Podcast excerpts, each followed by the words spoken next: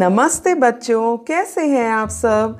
स्वागत है आप सबका एक बार फिर से हमारे चैनल रंग बिरंगी कहानियों में। बच्चों, आज मैं आप सबके लिए भारतीय लोक कथाओं में से एक अनोखी लोक कथा लाई हूँ, जिसका नाम है घोड़े का प्रतिदान। तो चलिए फिर शुरू करते हैं। जलंधर के एक छोटे से गाँव में हर गोविंद नाम का एक गरीब किसान अपनी पत्नी के साथ रहता था। उसकी कोई औलाद नहीं थी। वह गाँव के ही संपन्न जमींदार के यहाँ काम करता था। काम के बदले उसे बहुत थोड़े पैसे मिलते थे, जिससे बड़ी कठिनाई से परिवार का जीवन यापन हो पाता था। घर चलाने के लिए उसकी पत्नी को भी काम करना पड़ता था। वह गाँव के बच्चों के लिए कपड़े सिलती थी। उसकी एक वृद्ध बुआ थी, जो सुदूर गाँव में अकेली रहती थी। वह धनवान होते हुए भी बहुत कृपण थी। इतनी कृपण कि किसी सगे संबंधी या भला चाहने वालों से भी दूर रहती थी। सत्कार करना तो दूर की बात है। वृद्धावस्था के कारण वह दिन प्रतिदिन कमज़ोर हो रही थी। उन्हें अपनी देखभाल के लिए किसी और व्यक्ति की ज़रूरत थी।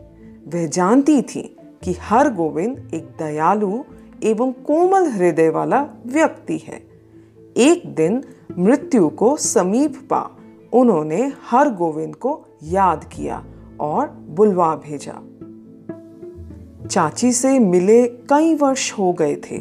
हर गोविंद ने सोचा कि अवश्य ही चाची की तबीयत बहुत खराब है, इसीलिए बुलवाया है। यह सोचकर वह उनसे मिलने चल पड़ा। मार्ग में उसकी मुलाकात एक धोबी से हुई। उसने धोबी से उनके घर का पता पूछा। धोबी ने उसे आश्चर्यचकित नीचे से ऊपर तक देखा और पूछा, क्या तुम सच में उस वृद्धा से मिलना चाहते हो? तुम होश में तो हो? हर गोविंद ने कहा हाँ भाई, वह मेरी चाची हैं। मैं उनसे मिलने जा रहा हूँ।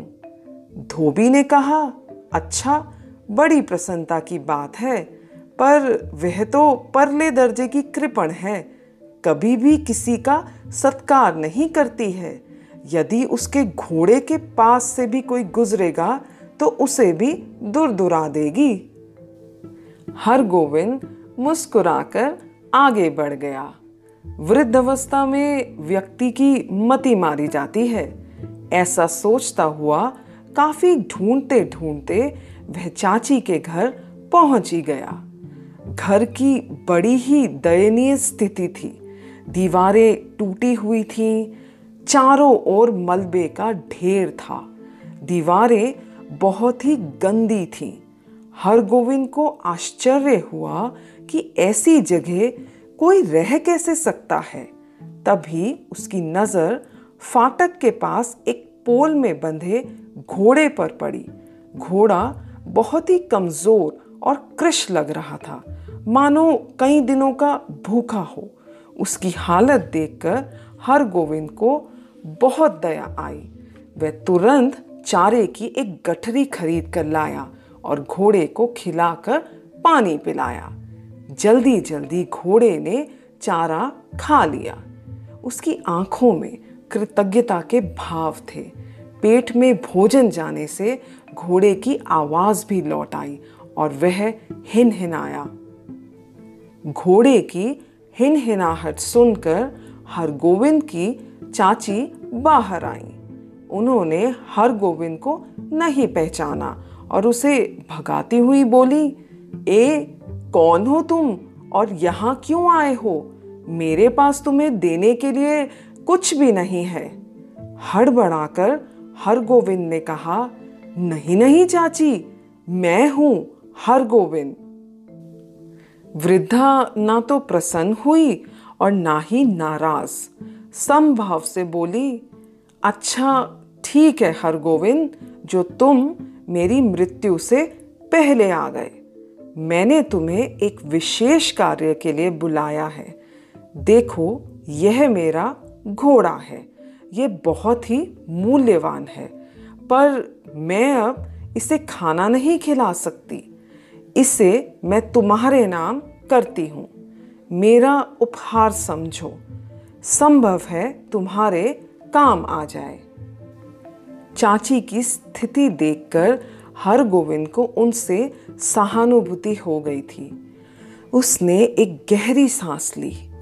चाची की इच्छा का आदर करते हुए घोड़े को साथ लेकर वह गाँव वापस आ गया। घर पहुंचकर अपनी पत्नी को उसने सारी बातें बताई।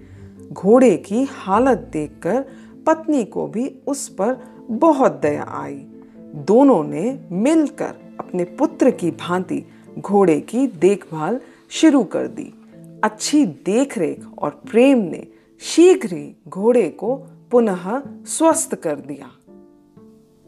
कुछ ही दिनों बाद हर गोविंद को चाची की मृत्यु का समाचार मिला। समाचार पाकर हर गोविंद तुरंत अपने घोड़े पर बैठकर चल दिया। वहाँ पहुंचकर अंतिम क्रिया संपन्न की।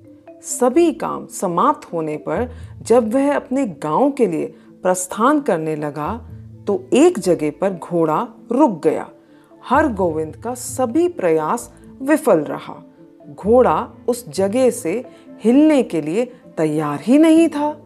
घोड़े को प्यार से पुचकारते हुए उसने कहा, प्रिय, आखिर तुम्हें क्या हो गया है? क्या तुम मेरे साथ वापस नहीं चलना चाहते हो?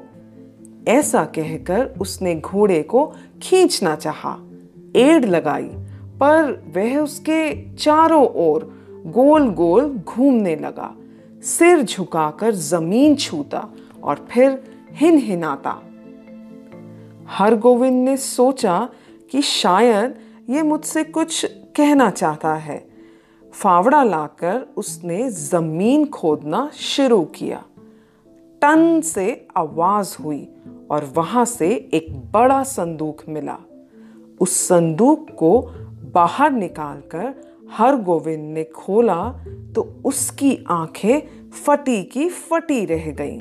संदूक में हीरे, मोती, स्वर्ण मुद्राएँ, चांदी के सामान भरे हुए थे इतना धन था कि आगे आने वाली कई पीढ़ियाँ आराम से गुजर बसर कर सकती थी। हर गोविंद उस संदूक को अपने साथ अपने घर ले आया। उसकी पत्नी ने जब देखा तो उसे विश्वास ही नहीं हो पा रहा था। उन दोनों ने ईश्वर का तथा घोड़े का धन्यवाद किया। घोड़े ने ही आज उन्हें यह दिन दिखाया था।